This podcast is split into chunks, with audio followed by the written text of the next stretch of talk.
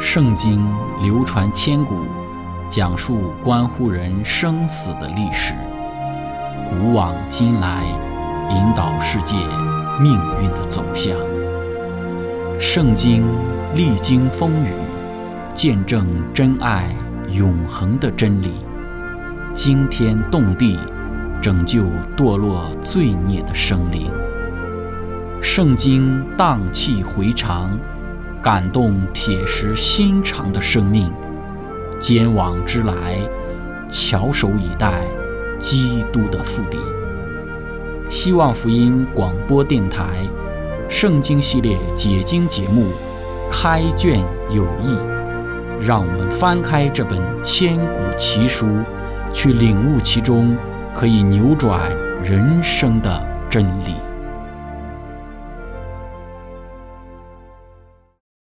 亲爱的听众朋友，平安！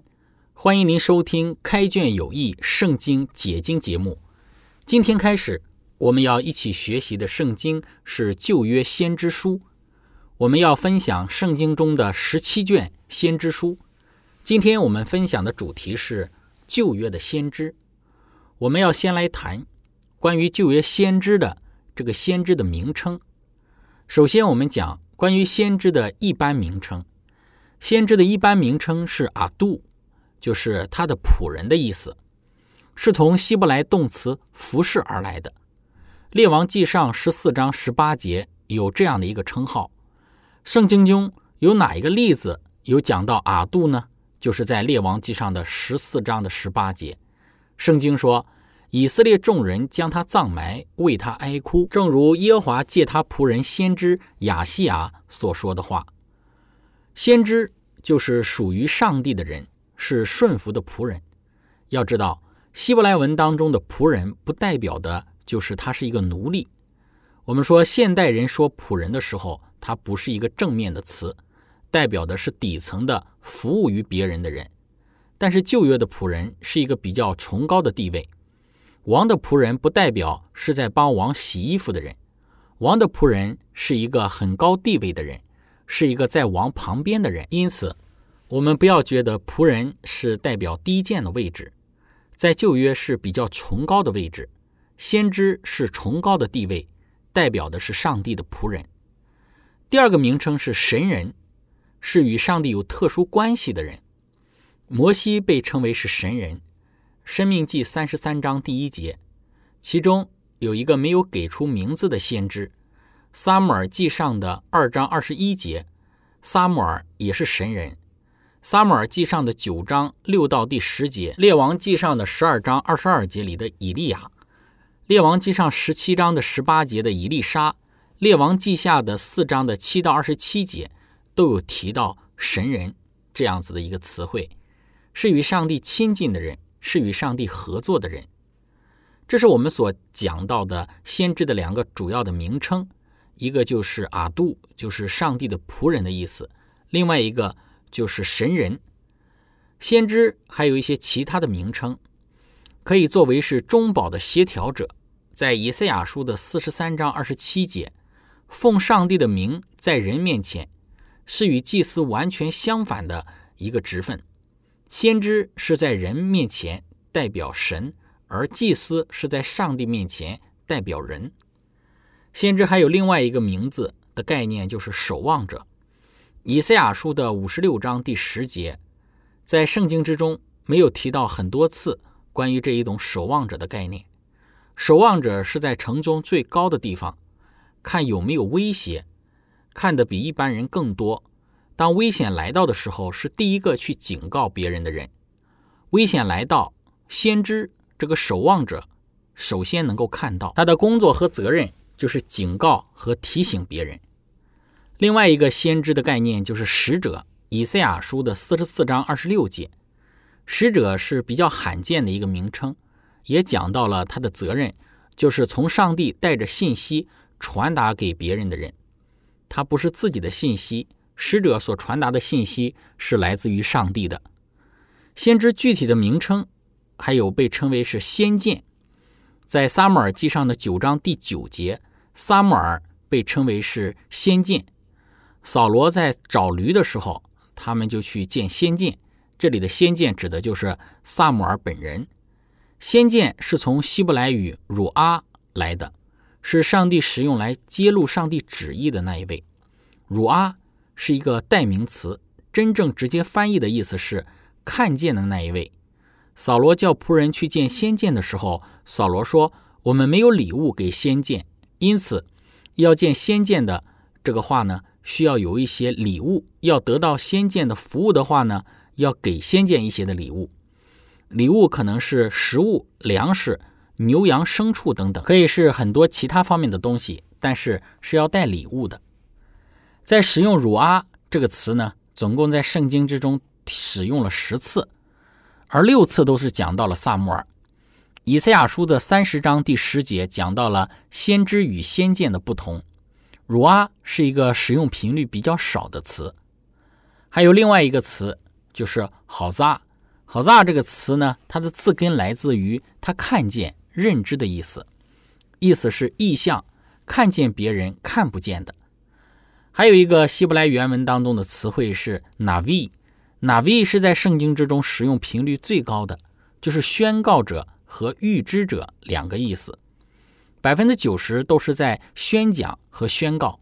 上帝警告人该怎么做，要如何的改变，当然也有预知、预言、预测的部分。每一位先知都有预测的部分，因此，身为牧者的我们不是先知，但是我们的确是在宣讲或者是宣告上帝的话。我们是宣讲者，是好的，可是我们没有预测预知的能力，我们没有办法预测未来的能力，我们没有预知未来的这样子的恩赐。我们不是先知，我们是牧者，我们是宣讲者。navi 这个词的这个字根是我们不晓得的，它的这个词源是不确定的。有一些的学者有不同的看法，这些学者提到 navi 是来源于另外一个词 nava。这个是明显的找到了这一个 navi 的字根，有些说 navi 是从 “ball” 这个词来的，意思是说由圣灵进入的那一位。但是从希伯来字母的看呢，是不像的。还有一些学者呢，从不同的语言来找，他们找到阿拉伯的字根，阿拉伯的字根是报告和宣讲，讲到的是先知是上帝的报告者、宣讲者，这是其中的一个可能性。但是通常我们不采用圣经以外的解释。学者又提到了阿卡德语里面的这一个先知，但是阿卡德的先知只是宣讲者，与未来或者是预言没有关系，他们的信息是没有预言的这一个成分。另外，也有一些人相信 Navi 就是指上帝呼召的那一位，Navi 是最有可能是从 Nava 来的。Nava 在旧约当中出现了一百一十五次。就是要说预言是一个动词，不是一个名词。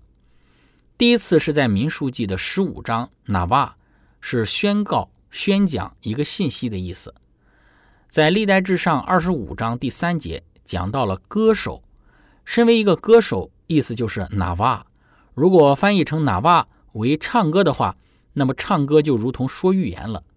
如果今天我们在教会之中唱诗歌，那么我们就是哪瓦。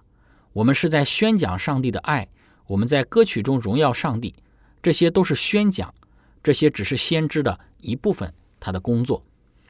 那么分享到这里，我们一起来聆听一首诗歌，他是我神耶和华。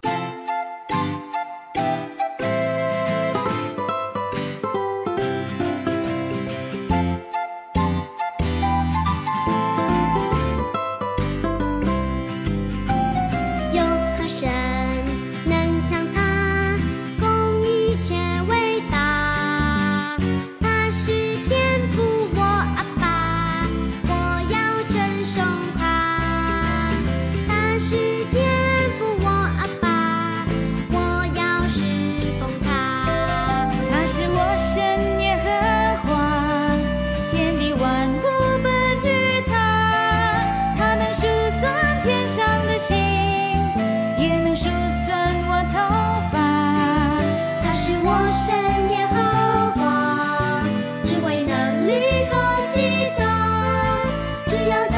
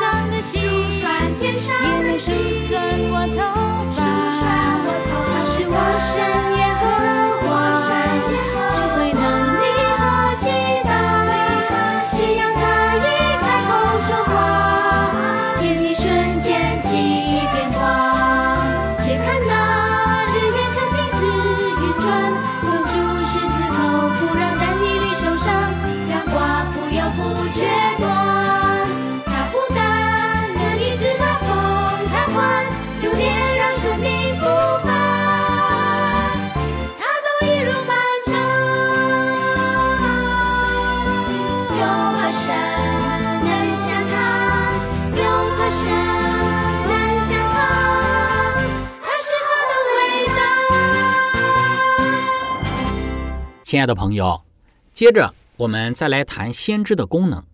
先知的功能就是宣讲和预告。在以上我们有提到，我们说先知约拿宣讲信息给当时尼尼微城的人，但是他也同时预测未来。约拿的预言没有实现，不代表约拿是假先知，因为约拿的预言是条件性的预言。当尼尼微人悔改，上帝就没有降下刑罚。阿摩斯先知也是一样宣讲和预告未来。先知是被上帝呼召行一些的功能。先知的功能是困难的，因为先知是不受社会人所喜爱的，他们宣讲的信息是人不喜欢的，人们很生气，就逼迫他们。大部分的先知都不是自然而死亡的，大部分都是被人杀害。这些是先知的下场。在一些书当中有写到。耶稣告诉他的同伴们：“你们是粉刷先知的坟墓，这些先知是被你们列祖所杀害的。所以，我们说不要成为期待成为先知，因为会有很多的危险，很可能会早死。传统当中讲到，以赛亚是被当时的犹大王马拿西杀害的。传统上讲到说，天使不接受马拿西被饶恕。”因为马拿西对于以赛亚所做的一切，以及用火烧死自己的孩子，为了要阻止马拿西的祷告到上帝的面前，天使就在上帝面前阻止。但是上帝在宝座上钻了一个洞，上帝就听到了马拿西的祷告。当然，这里所说的是一种的传说，所以很明显的，先知的身份就是宣讲和预测。通常我们讲到先知只是预测未来的那一位。这是没有错的，但是我们却不要忽略了先知的宣讲这一部分的工作。先知的宣讲或者是先知的讲述，通常是以耶和华如此说作为标记，这不是一个口头禅，它是真实的。耶利米书二十八章，圣经说到，这是耶和华如此说的，这不是一个先知的挡箭牌。假如今天有人说圣灵告诉我。这就会让我听了很不舒服。圣灵的确在我们的生活之中是很重要的，但是有些人将什么事情都推到圣灵身上。有时候我们已经做好了决定，然后才说是让圣灵来帮助我。那有一个牧师，他在牙买加服务，服务超过四年。牙买加有许多的教会，是富林信徒的密度最高的一个地方，百分之十一的人口都是富林教友。这些教会是比较小的教会，他每周都会去到不同的教会里去见不同的人，认识不同的教友信徒。每次聚会结束的时候呢，当地的教会都会有一个很长的报告，因为都与当时这个去拜访的牧师无关，所以这位牧师呢，一般他就是讲完道散会之后就走。有一天呢，他就来到一间的教会，聚会结束之后，他们做报告的时候，他和太太就先离开。这个时候就有人叫牧师的名字，他转过去就看到了一个拉比，这个人的名字就叫拉比。这个学生就说：“昨晚圣灵告诉我你会来这一个教会，我也会来这个教会。然后圣灵说你要请我吃午餐。”这位牧师的经历非常有趣。我们说将什么事情都放在圣灵的身上，我们要特别小心，不要什么事情都以圣灵如此说。但是先知他是不同的，一个先知想要停止，当他看到很多人不接受自己所传的信息的时候呢，先知会拒绝上帝的呼召。但是上帝的话就会如同心中的火一样，他没有办法拒绝不说，他必须要说，他是从上帝带信息给人的。耶和华如此说，上帝没有逐字的告诉先知信息，唯一的一个上帝逐字的信息就是十条诫命。有一天我们会找到约柜，我们要看一下里面到底有什么。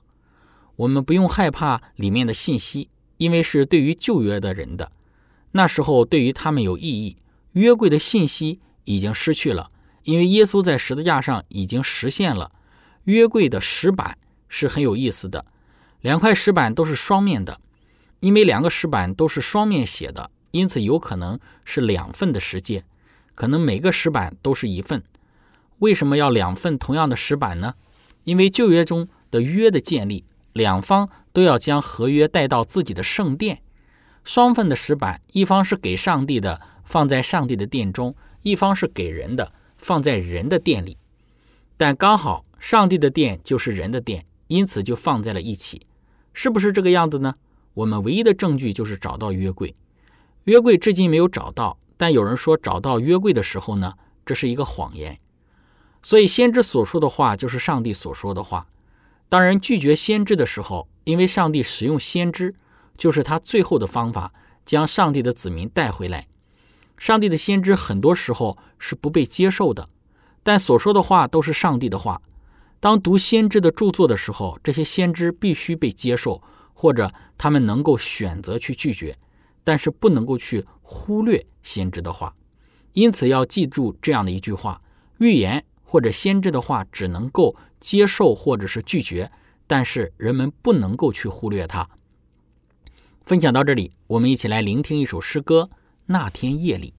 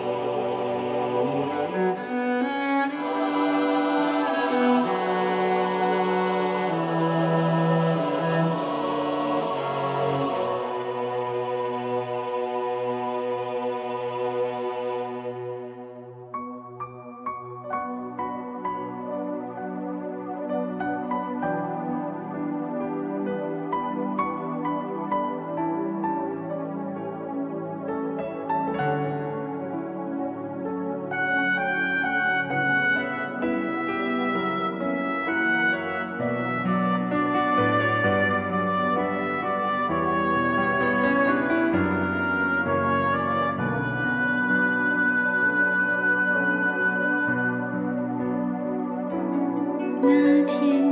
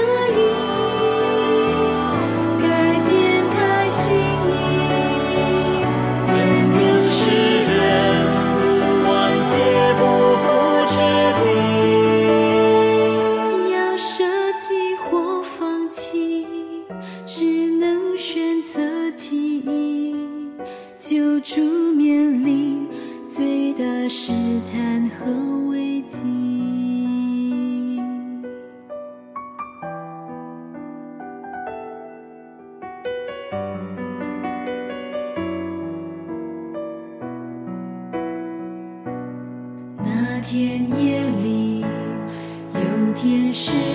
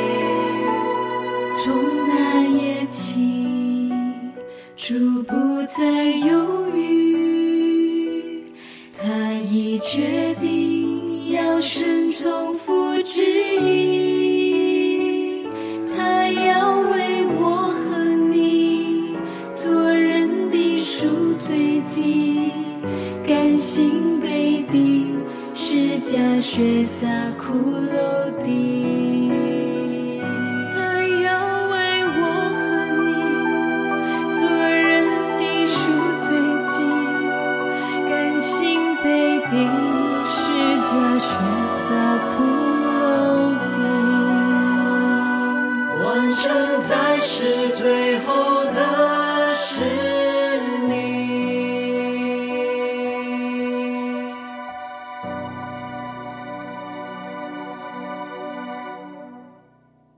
亲爱的朋友，接着我们来谈真先知的八个特征。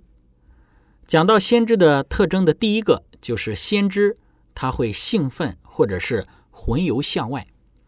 第二个，假先知所讲到的信息对国王有好处，告诉国王他们想要听的信息。在犹大和以色列也有这样的先知，国王付给他们钱，对国王讲好的事情。在阿摩斯书当中特别有提到，他是犹大的先知，他被派到北国以色列，对撒玛利亚说预言。这些撒玛利亚的先知因为这个先知的来到而感受到威胁，因此让他回到犹大去，不要再到以色列国，因为有他们在，所以这些犹太国的这个假先知会告诉当时的王要听的一些的信息，但是真先知是不是这样做的？真先知大部分传达的信息都是具有威胁性的。第三个假先知，他不会说预言，即使他们有说预言，但是讲述的信息也不会发生。耶利米书当中讲到有一个假先知哈拿尼亚，他说犹太人不会被流放，但是他是假先知，他们不会预测未来，上帝没有给他们启示。第四个假先知，他不会要求人悔改他们的道德和伦理上的错行，呼召人悔改。他们不要求任何事情，如果他们要求的话，他们就会遇到麻烦，因为人们不喜欢这样。第五个假先知的特征就是，他们不会要求人去敬拜真神。